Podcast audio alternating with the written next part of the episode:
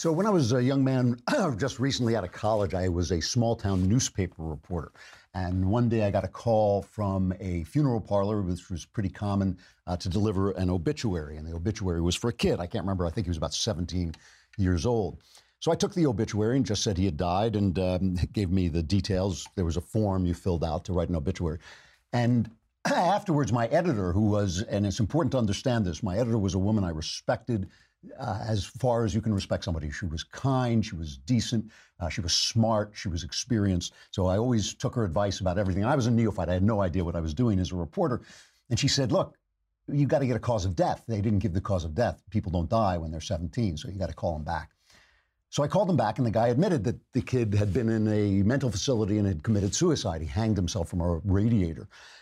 So I put that in the obit, and a little while later, the kid's mother called me.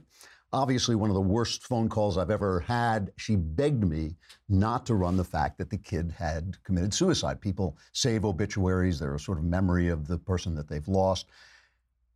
And she said, please do not put this piece of information that this my son committed suicide in the newspaper. So I immediately said, you've got to talk to my editor. This is not a decision I can make. I'm a cub reporter. I don't know what I'm doing. I hand it to my editor, completely thinking, well, of course, you leave it out. If a mother who's lost a child, I mean, nothing is worse than losing a child. Here's a mother who's devastated. She's asking you a simple thing, leave this piece of information out of the story.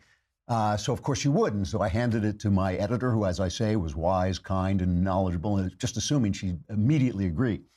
She refused. She, in the kindest possible way, explained that we had to tell this story, that our job as newspaper people was not to decide which facts were relevant, but just to tell the facts, and that it was going to be a small story. It wasn't going to be on the front page. And it kind of calmed the mother down a little bit, realizing that it wasn't going to be a big scandal. But at the same time, she was very disappointed. I was shocked. So I said to my editor, you know, I can't understand why you would do this. What difference does it make?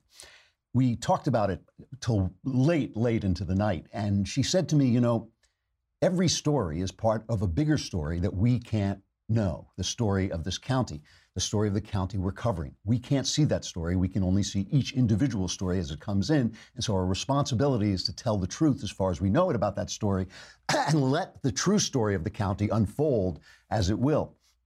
It turned out there are very few stories like this that actually have an ending, but this one does. It turned out, in fact, that there was a spate of youth suicides going on in that county, which it's very possible that nobody would ever have known about if we hadn't reported each individual story as it came in. She was right. I was wrong. And, of course, one of the morals of that story is that your emotions are not always a very good guide about how to do something as objective or as objective as humanly possible as reporting the news. Which brings me, of course, to this terrible shooting in Broward County, Florida. I always hate these things. They make it impossible to do a fun, funny show. We can't play our song. And sometimes I just feel that the argument about them is always the same and always goes nowhere. And I want to talk about that today and why that happens. Trigger warning, I'm Andrew Klavan. This is The Andrew Klavan Show.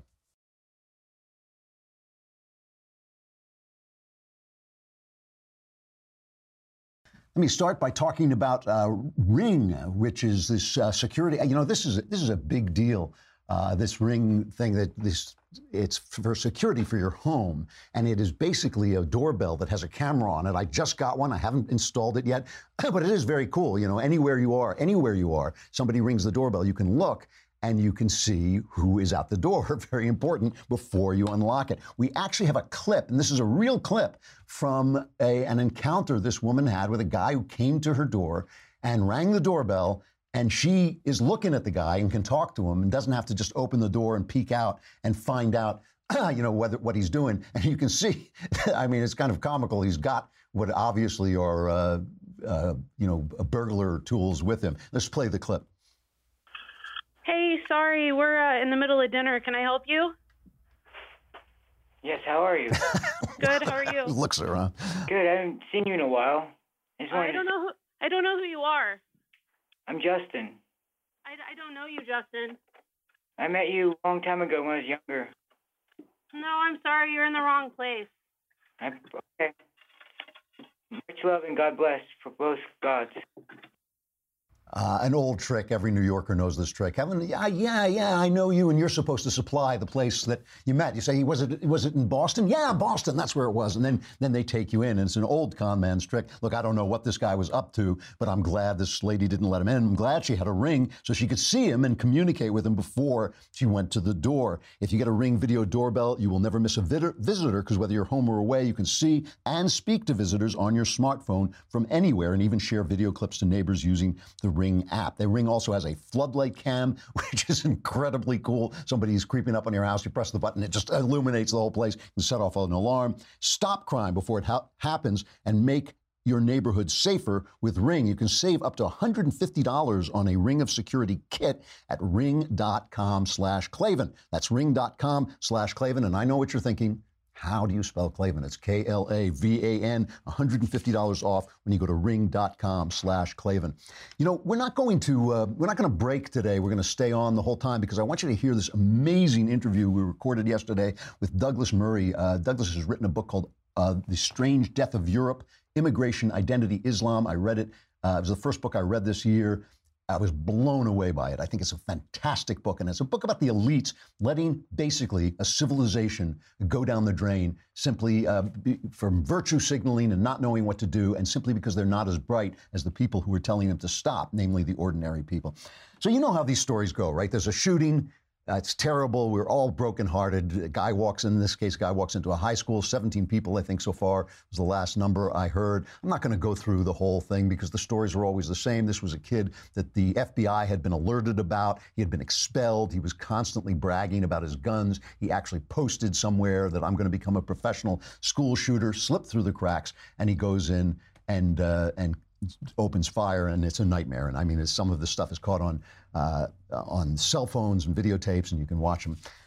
What we always know is going to happen is immediately the media comes out with before the facts are even known, the media always comes out, and this is not going to be a rant about the media. I'm not going to do that thing, but I do have to show this montage just to remind us this is the way that shootings get covered. This is 6. There's been a theme in many of his remarks. After that church shooting in Texas, President Trump said it would be a little too soon to talk about gun laws. After the massacre in Las Vegas, he said, we'll be talking, quote, we will talk about gun laws as time goes on. David, there has not been a very serious public policy conversation about gun control here at this administration, in this White House. We will see if this is the one that forces that policy conversation. This, according to Bill Bratton, the former NYPD commissioner, is yet another example of how this country seems to have this sick preoccupation with guns, and it manifests itself into these really terrible mass shootings. This country is not serious about understanding where we fall short of international standards. In this case, we're going to say we're an exceptional country. If you look at other peer countries in places like Japan or Western Europe, they do not have the incidents of violence against children that we have in this country. I read a stat tonight. There have been 18 school shootings elsewhere in the world over the last 2 decades. In our country alone, there have been 18 school shootings in the last 35 days. And do you believe lawmakers failed you in that moment? Do you believe we can do better than this? Go a little bit bigger picture here for me. 18th school shooting this year. I keep saying that because it's only the middle of February. Right?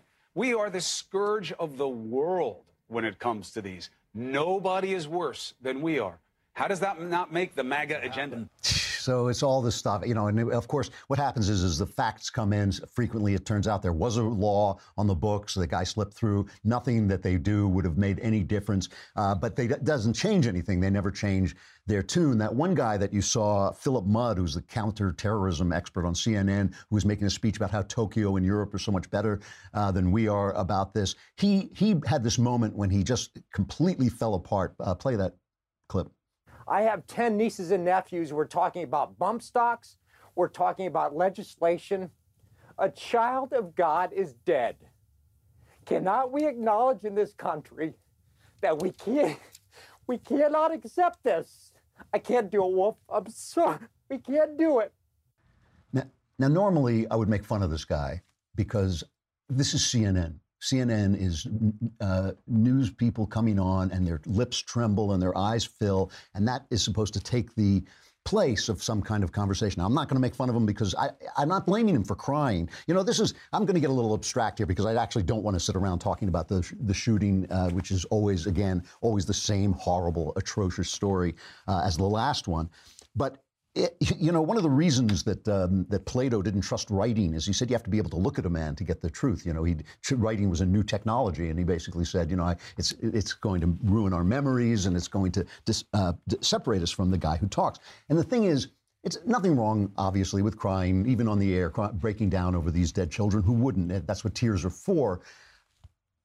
But the thing that you say and the way that you say it are two separate things that affect one another. I mean, just a simple example, if I'm trying to explain to our producer, Rob, that 2 + 2 = 4, and he just can't get it, I may lose my temper and say, damn it, 2 + 2 = 4, right? And, you know, that 2 + 2, the words that are coming out of my mouth are literally true. The tone in which I'm saying them is suggesting that Rob is dense or that there's something wrong with him. That's not true.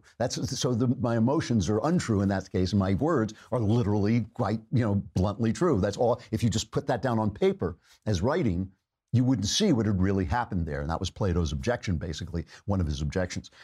In this case, it's the other way around. The emotions are quite reasonable, completely reasonable, but that has nothing to do with the words that are coming out of his mouth about bump stocks. And we don't know if there were bump stocks used. We don't know anything about this or whether any of this would do anything. And that has become the way that issues are discussed. You know, one of my favorite books, in fact, the book, now that I think about it, is the book that example, a similar example about math, speaking math in an angry voice, comes from. One of my favorite books is a book called After Virtue. It's by Alasdair MacIntyre, and it talks about why, one of the things it talks about is, I'm just about to reread this book, so it's been a while since I've read it, but I do remember it because it really had a big, big effect on me. One of the things he talks about is why our conversations are so endless.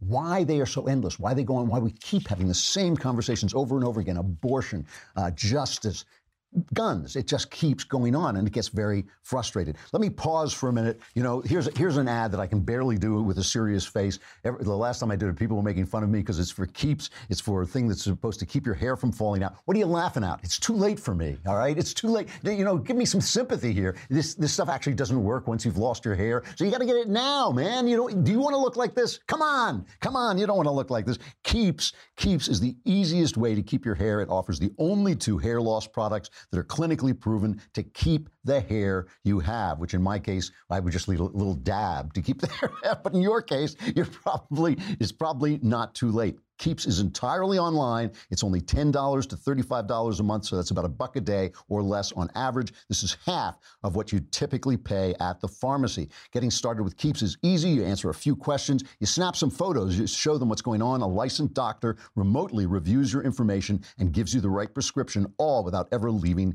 your couch. Within 2 to 3 days, a 3-month supply of your treatment will arrive perfectly packaged at your door. You don't have to let this happen to you. You can stop hair loss today the easy way with Keeps, offering customized treatment plans with only clinically proven hair loss products for about $1 a day from the comfort of your couch. To receive your first month of treatment for free, go to keeps.com/Klavan. It's KEEPS.com. Ah, yes, but how do you spell Klavan? It's KLAVAN. Keeps.com/Klavan for a free month of treatment.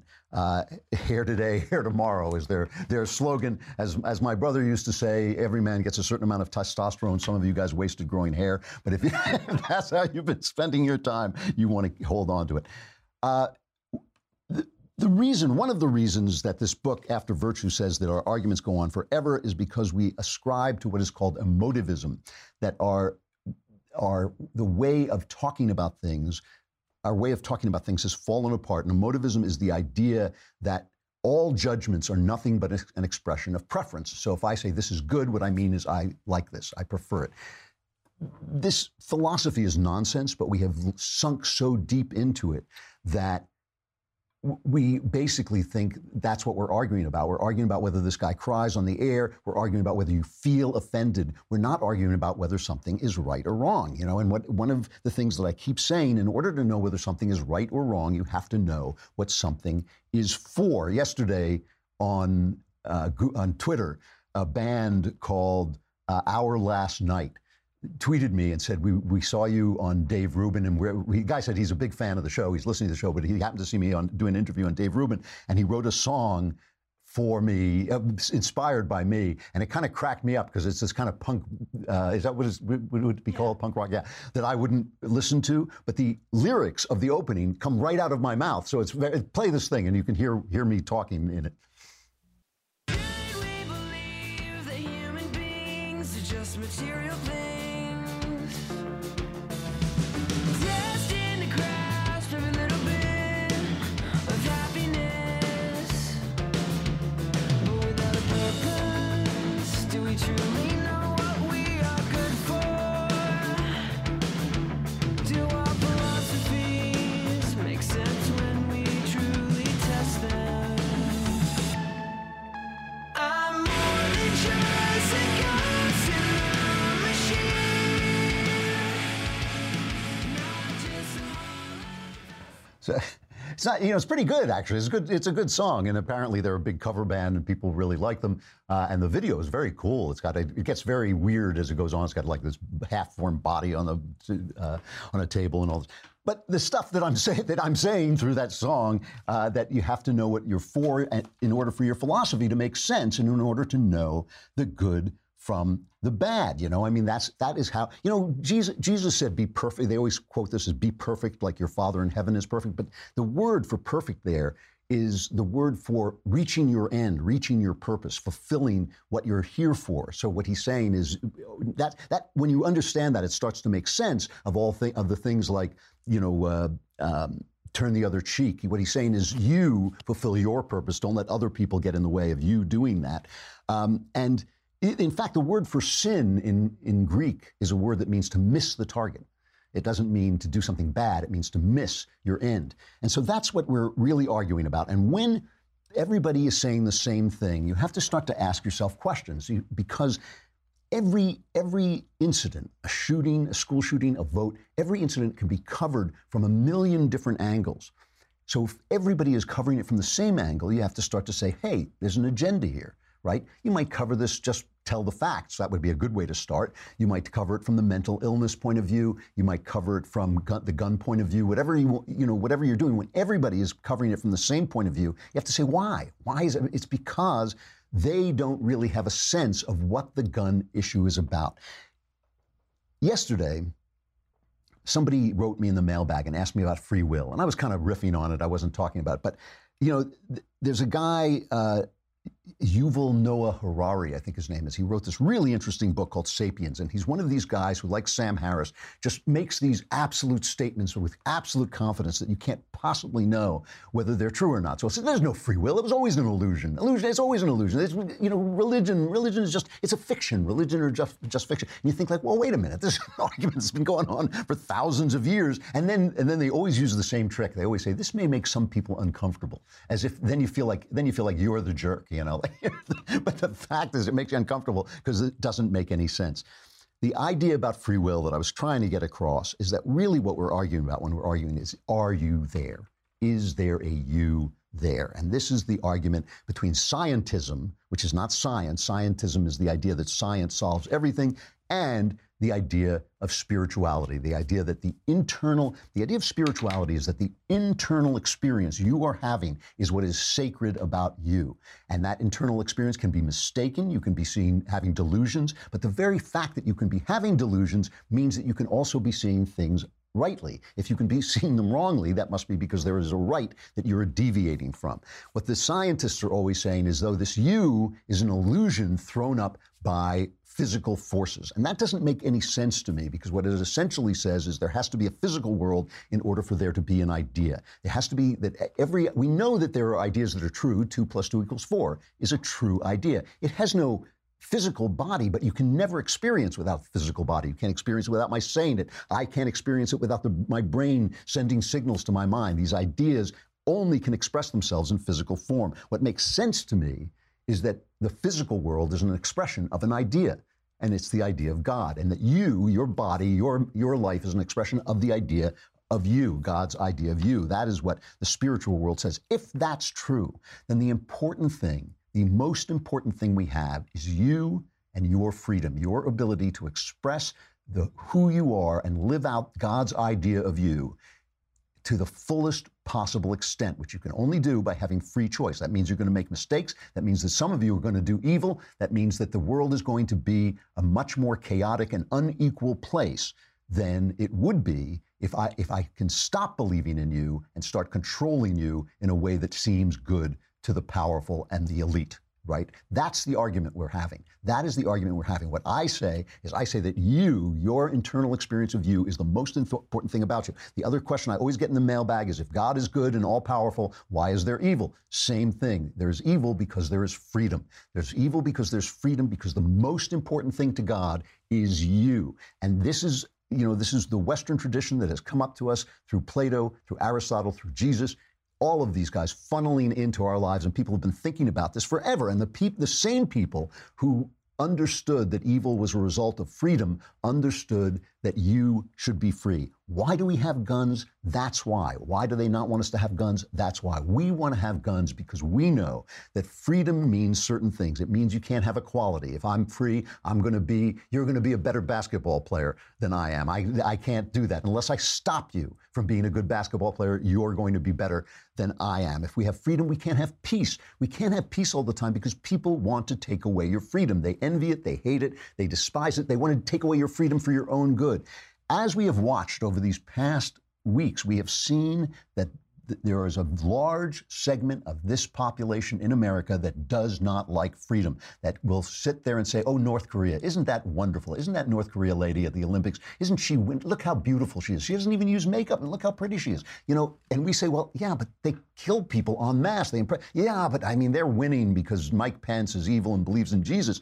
You know, this is what we're arguing about. We know they don't like our freedom. We believe our freedom is sacred. We want guns because we know one day they might show up at our house and try to take our freedom away. They've been trying to take it away bit by bit for a long time. We want guns to defend our freedom, and we understand. We're not fools. We understand. You know, this argument when people say we're more guns, less violence. I don't know if that's true or not. I mean, I would like to have good people with guns and just fight off bad guys with guns. But the point is, we know there's going to be more chaos. We know there's going to be more violence if we're free. We believe, as God seems to believe about us, that freedom is worth it. Freedom is worth all the bad things that happen. So the fact that these guys go on and cry on the air, I have sympathy with their tears. I cry too when I hear these stories. They break my heart. But we are talking about something else. And if you want to have that debate, then we can start to build the new consensus that this country needs, because our old consensus has clearly disappeared. You know, speaking of the Olympics, we've been watching the Olympics, all these guys who are so good at what they do, trying to win gold medals.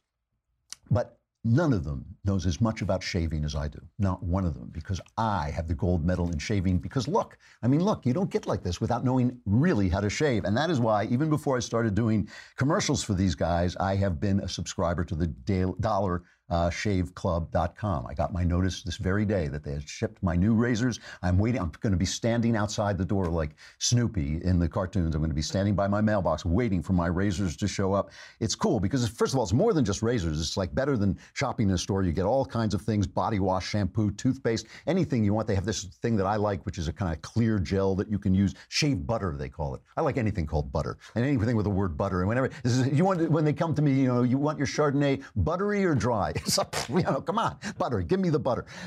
So they send you, you pick the kind of razor you want. They send you that razor every month. If you don't want it that month, you can press a button that says skip. If you want a different razor, I trade off between the simple 2 blades and the executive razor, which has 153 blades and takes 4 days just to shave your head, but then your hair never grows back. So it's good. So you can go for the shaving gold by joining Dollar Shave Club today. It's just $5 with free shipping. You get their starter set, and that has the 6-blade executive razor, which, trust me, you will love this razor. It is great. I mean, I only use it on work days. That's how much I love it. I only use it on work days.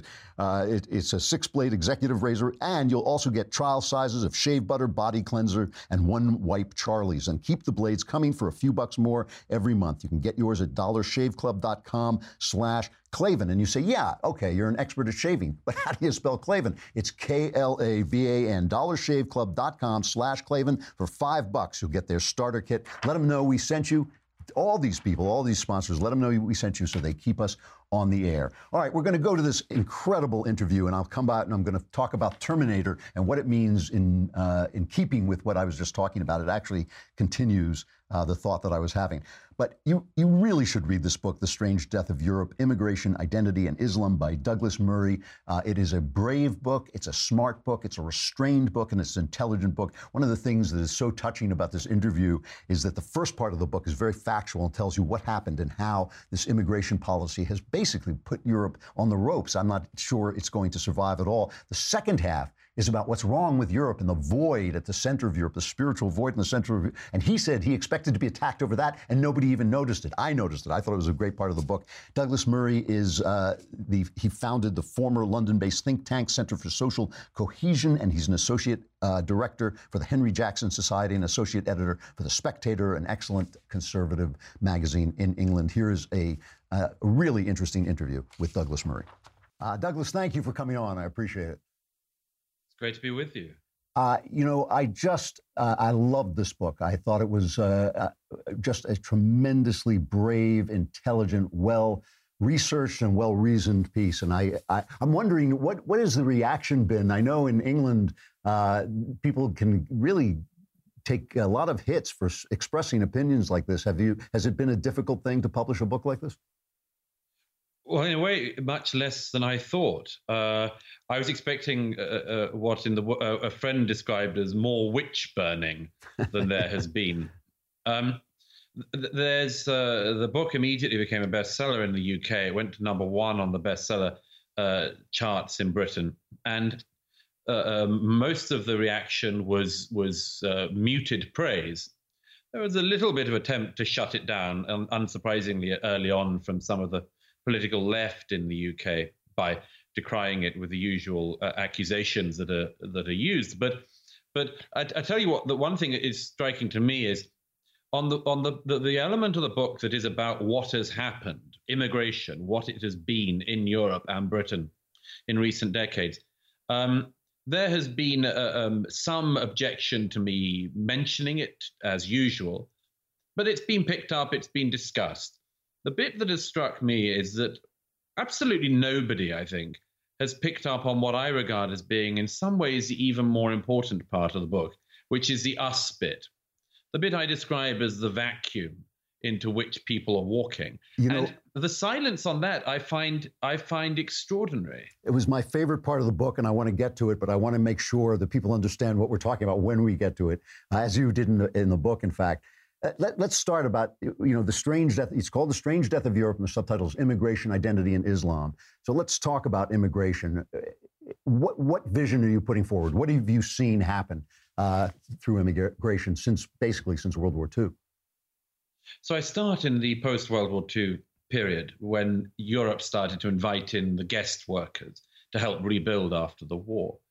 But what I see is a speeding up of that process, a sort of losing control of that process by consecutive governments in each Western European country.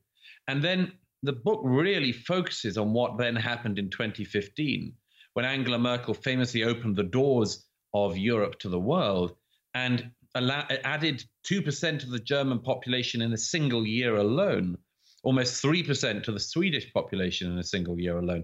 And I say that's just a speeding up of a process that had long been underway. And it's a losing control of the borders and an unwillingness to really enforce the difference between legality and illegality, to decide that the law really didn't matter all that much, or it was more comfortable not to enforce the law. So that by the time that we're right up to date, you have this situation which I describe as a sort of moroseness that we've got into, where we sort of don't know who's in our countries. When terrible things happen as a result of that, we skirt over them very fast because we don't know what to do. And this, I think, is a catastrophic situation to be in, and indeed a deadly situation to be in. all through this process, you described the fact that the people didn't want it. The people repeatedly, yes, through every poll, they kept saying, no, please stop. And sometimes the politicians would make speeches as if they were going to stop. Yeah. Why didn't they? Well, it became more comfortable for them not to do so. That's my overriding impression. By the time the Blair government came in the late 1990s in the UK, the immigration minister at the time makes this clear. She says removals are very difficult, both for the person undergoing them and for those enforcing them. And so it's just easier not to do removals. That's removals of people who have broken into the country, oughtn't to be there, have failed every round of the appeals process. But even those people, and now you see, when you come straight up to date by the 2015 crisis in Germany, I give an example of something I was told about whilst I was there on one occasion researching for the book, when for once in, I think, 2016 into 2017, for once even the German authorities decided that they had a group of people from Pakistan who had absolutely no right to come into Germany or Europe in 2015, who said that they wanted asylum. They obviously weren't asylum seekers. They just wanted to have the economic benefits of Europe. And Germany put them on a plane to send them back to Pakistan, a very, very rare event, this. And the plane came straight back because the Pakistani officials simply said they wouldn't accept the people. So that's some of this stuff we're seeing here now in America. We're debating here now in America. We keep hearing, especially conservatives, keep hearing these horror stories about what's going on in Sweden, Germany, the women being raped. Women, you mentioned one story, a couple of stories in the book that I just found mind-bending, where women would be raped but wouldn't report it. They would be afraid of seeming bigoted or making it hard for the immigrants. Are these horror stories true? Is this actually going on? I mean, everything I write in this book, I'm very conscious that there's a tendency to over-egg some of the things that have been going on in Europe in recent years. And there's also a tendency to shut down the argument. So what I've done in this book is through first-hand reporting and from, a lot of footnoted, referenced events, names of people, names of locations. I've made it sort of critic-proof to say what's actually going on, and then to say, look, this is what it is. Are you happy with this? I'm not saying here's how you completely change it or here's how you turn it around. I'm saying here is a situation we in Europe have found ourselves in, and as I say, I think that the striking thing is that you don't need to over-egg any of this. What is going on the ground that you can see is extraordinary. Camps of hundreds of people living on the streets outside the center of Paris, in the suburbs of Paris, living along the sidewalks in tents. It's not that Paris has fallen or anything like that. If you go into the center of Paris, it's as beautiful and charming as it ever was. Mm. It's just that if you go slightly outside, this is what you find. It's the same in Sweden, all the other places I've traveled across the continent. Life, to a great extent, goes on as normal, unless you're unlucky enough to be a member of the public and not in the highest net worth bracket, in which case you've got to accept that the society you're born into is in the process of fundamentally changing, whether you like it or not. You don't have a say. And so much of this, I mean, as I said, the subtitle of the book is called The Strange Death of Europe: Immigration, Identity, and Islam. So much of this has to do with Islam and the terror of seeming bigoted by criticizing Islam as if Islam were a race, as if it weren't a set of ideas, and somehow it's wrong to criticize a set of ideas. We hear stories here of English people actually being arrested for saying disparaging things about Islam. I should ask first if those stories are true. Can you actually get arrested or penalized in some way? You can certainly be called in for questioning, invited in for questioning by the police if you were to, for instance, say certain things about the religion or to be seen to be saying things that are derogatory about a group. I mentioned the Islam thing in the subtitle of this book for a very specific reason. We've seen all sorts of immigration into Europe, What's striking to me about the Islam bit is that it's just obviously at this stage the bit of the immigration that Europe is finding it hardest to digest, and which, you know, maybe it will not be able to digest it. Maybe it won't be able to accommodate it without having to undergo very significant changes, which I think we are undergoing, or, you know, with increasingly very disturbing events going on. But the Islam bit is a serious values challenge. We are in this very strange dialogue at the moment as a society with certainly portions of the Muslim communities in Europe, where we in Europe say, we would like you, after all of these decades, we would like you to become like us. And a certain portion of this community says, we don't want to become like you. Look at you. We don't want that. And we say back, are you sure? We'd love it if you joined us. It'd be ever so nice. And they say, no. And then eventually we get to the crucial one, is that they effectively say, what are you going to do about it? And we say, nothing. That's the current status of the dialogue. Right, right. And it's very frightening because the stupidity of the debate, at least here, is so intense that it just seems a worthwhile question. Is it possible to have a set of ideas that's antithetical to Western thought? And of course it is. Yes, I can assure you, reassure you that your American debate is positively Socratic compared. Compared to the discussion and dialogue in Europe. I mean, at least you have a discussion and dialogue on these matters. At least you have outriders, prominent figures who are putting their heads above the parapet. And it is a very, very small number of people remotely willing to do that in Europe at the moment. Yeah. Let us talk about this idea of the void in Europe. You mentioned the book Submission, which I read last year. It's really one of the best, certainly Willebeck's best novel, and one of the best modern novels I've read in several years. And basically the thesis of this book, without giving it away, but the thesis of this book is there's nothing to regret if we leave behind the West. The West is broken and empty. You call it a sense that things are over, a sense that the story is over. Yeah. Describe that a little bit so people know what we're talking about. This is the really striking thing to me, is that all of these things are things that have happened to us, all the immigration and so on. But what we're reduced to now is what one French philosopher recently described as, we had this idea that our values would go around the world, and for a time we tried some of that. Then that retreated, and now we're in this morose period of, I wonder if we can hold on to them for ourselves. Mm. Now, my view is that there is underneath all of this going on in Europe this sense of ennui, or what I call tiredness. Though we sort of tried everything, we're unpersuaded that we should continue to take our own position in any argument.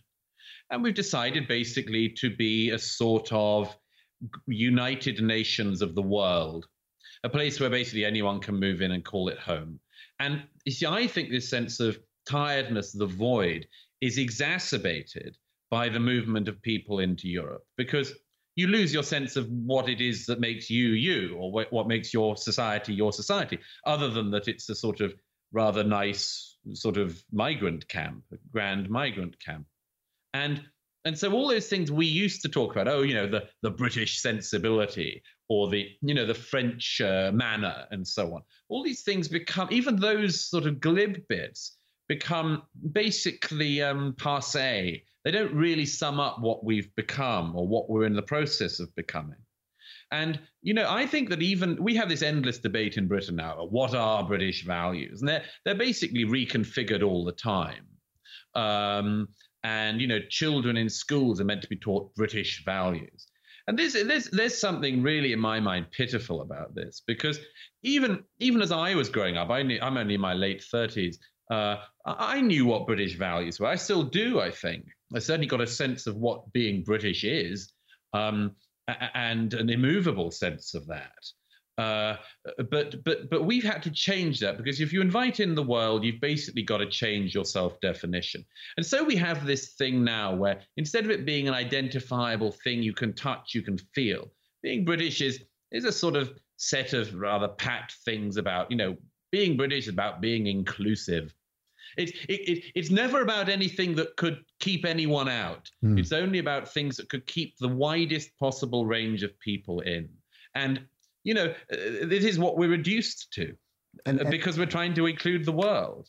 The whole point of a definition is that it excludes other things. I mean, that is almost the definition of a definition. You talk about in the novel Submission, there is this scene where the protagonist tries to go back and recapture some of the feeling of Christianity. Mm. You write in The Strange Death of Europe of how the decay of Christianity, the living in a post-Christian world, has basically pulled out the bottom block of the tower, so that you have nothing to base your identity on. Yes, this is a very painful bit in the book for me to write, and for a lot of readers. I'm just trying to say where I think we are. A lot of people aren't willing to do that. I'm not a believer myself, so I say this not from a point to try to prove my own rightness, but just to diagnose, to define. And my own view is that yes, we are in this extraordinary void at the moment because we no longer want to sustain the things that got us here.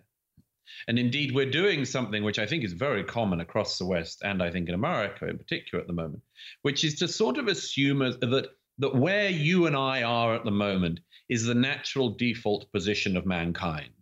That basically, if you went through any period in history, we could be in the, 5,000 years ago, we could be 400 years ago, we could be 70 years ago.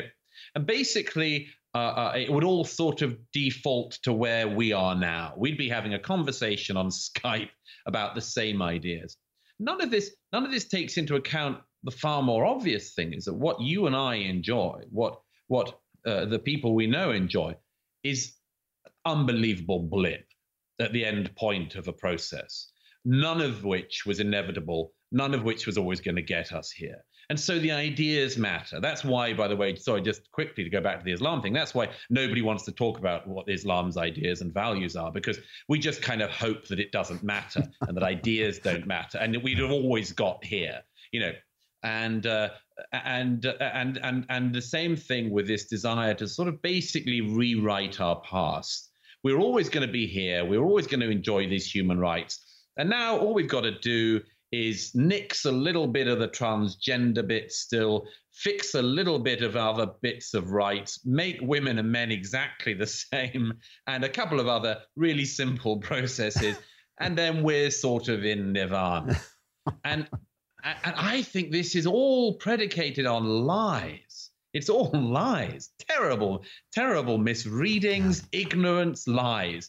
But at least let's be honest, whatever we think, at least let's diagnose where we are honestly. And as I say, I find very few, ones of people willing to do that. Mm-hmm. Yeah, I am a Jew who became a Christian at the age of 50.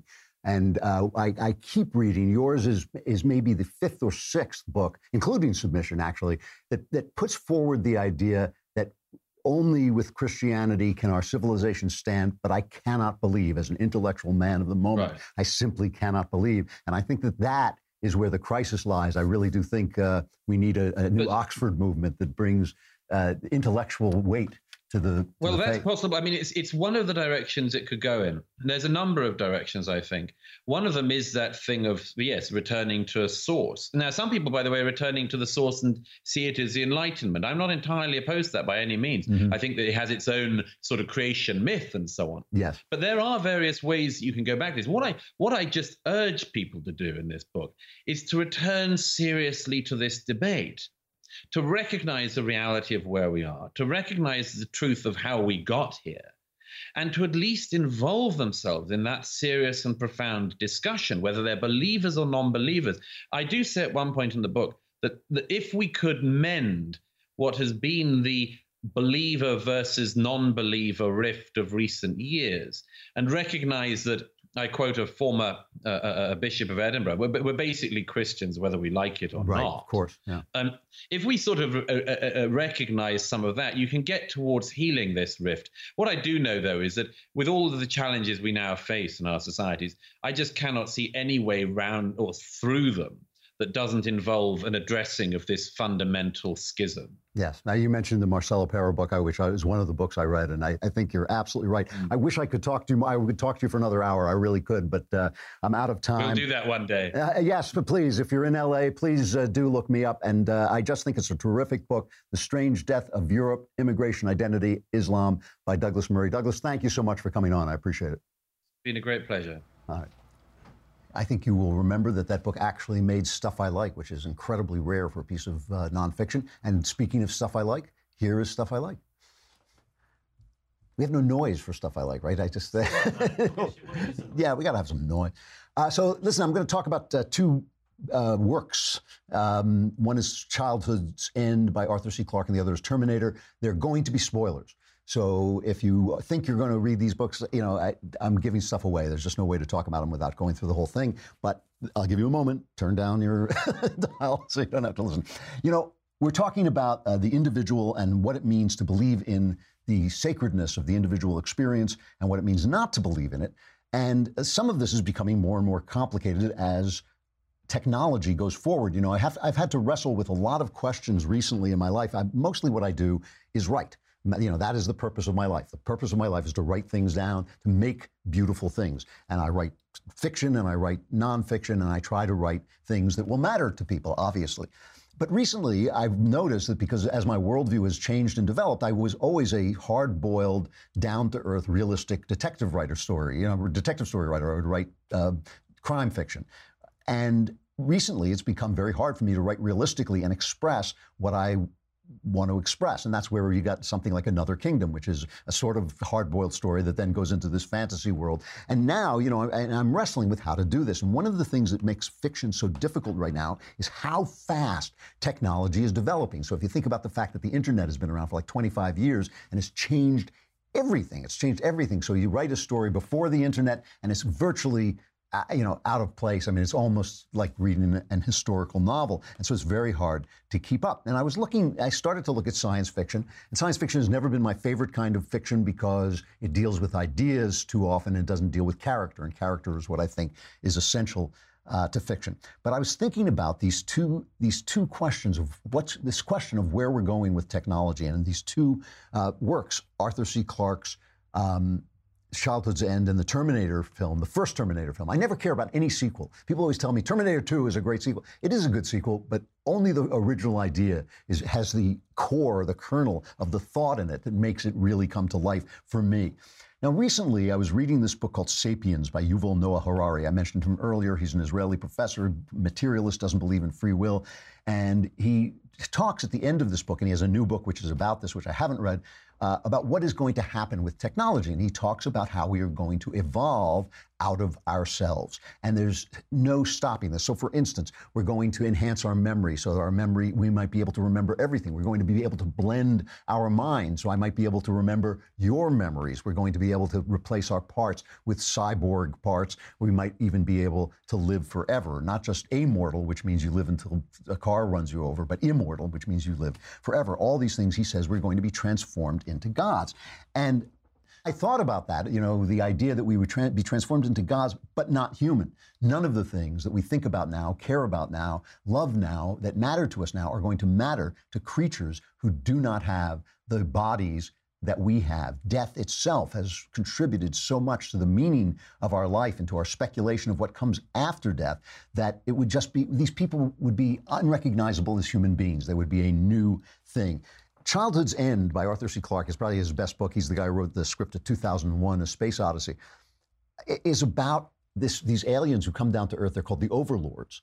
And they simply give the people of Earth the technology they need to have peace, to develop all kinds of medicines. They basically create paradise on Earth. But what they strip human beings of is their creativity, because once you have an overlord, you don't need to create things yourself. Everything is fine. Everything goes perfectly. Life, and people buy into this. Most of the people buy into this. But the one thing the overlords never do is they never show you themselves. They won't let the people see them until paradise has really locked in. Now you're living in paradise. And now, like 50 years after they come down, they finally come out and show themselves. Here's from the TV show, the sci-fi TV show, The Scene, where the overlords finally come out and show people what they look like.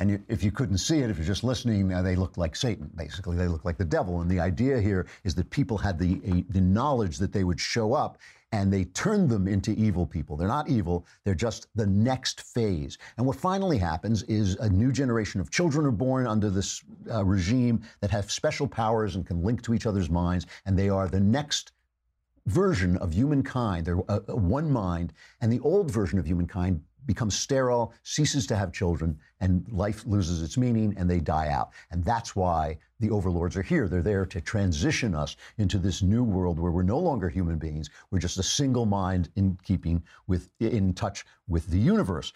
Usually, when you think about Terminator, you think about the killer drones. You think about this idea that machines started building themselves. They started building killer drones. Glenn Reynolds of Instapundit has a piece about this in USA Today. It's I think Fred Saberhagen wrote the novels that kind of inspired this vision of Skynet.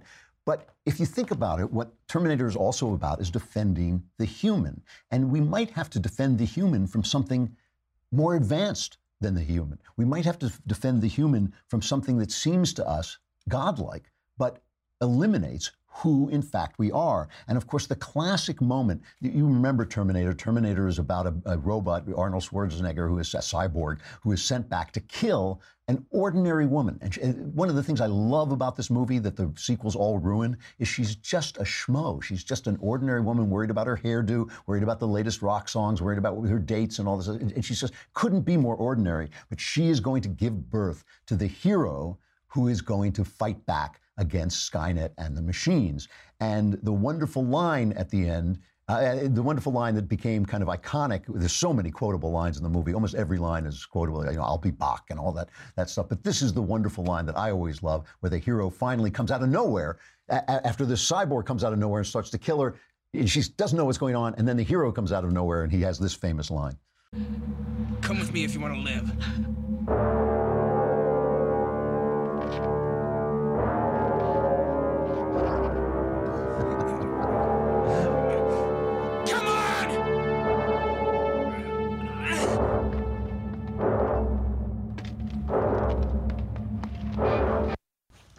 Love that scene, is come with me if you want to live. And the emphasis is on live. If you want humanity to live, what happens in the Terminator movie, as I'm sure almost everybody knows, is basically the hero from the future sleeps with this ordinary girl from the present, and they conceive together the hero. And the salvific act in this moment is the act of sex, the act of a man and a woman coming together to create another person. And of course, that is the thing that is so under threat. You know, all these feminists, I'm always yelling about the feminists, the left attacking men and women. They attack the fact of men and women, the differences between men and women, the complementarity between men and women, the sacredness of sex and childbirth, why we protect it with so many rituals and with marriage, and why we fight against abortion, the very fact of childbirth. We are defending the human race, even if it turns out the progressives are right, and they are. To me, the progressives always seem like savages. They always seem like they're regressing into the world of savagery. But in fact, maybe they are anticipating this world that goes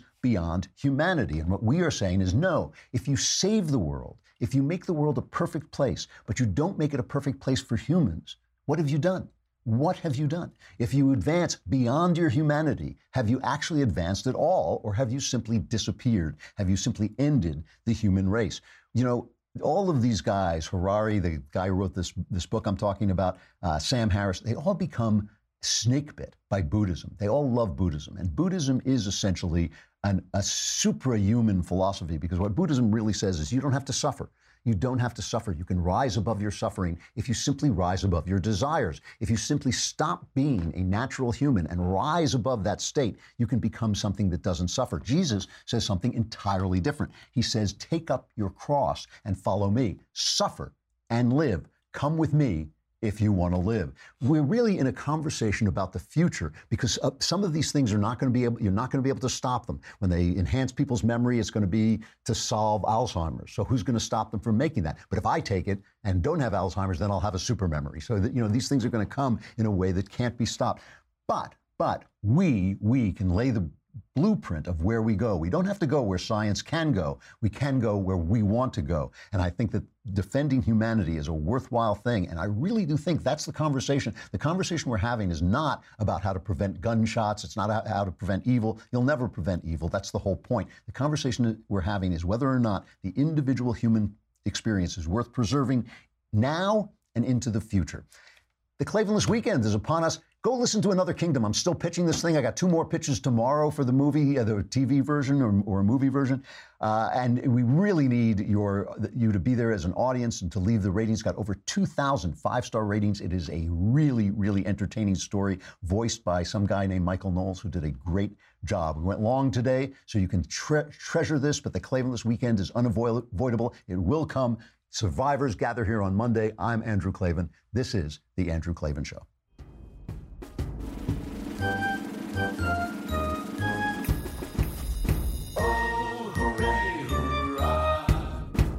The Andrew Klavan Show is produced by Robert Sterling. Executive producer, Jeremy Boring. Senior producer, Jonathan Hay. Our supervising producer is Mathis Glover. Technical producer, Austin Stevens. Edited by Alex Zingaro. Audio is mixed by Mike Cormina. Hair and makeup is by Jesua Alvera. And our animations are by Cynthia Angulo and Jacob Jackson. The Andrew Klavan Show is a Daily Wire Forward Publishing production. Copyright Forward Publishing 2018.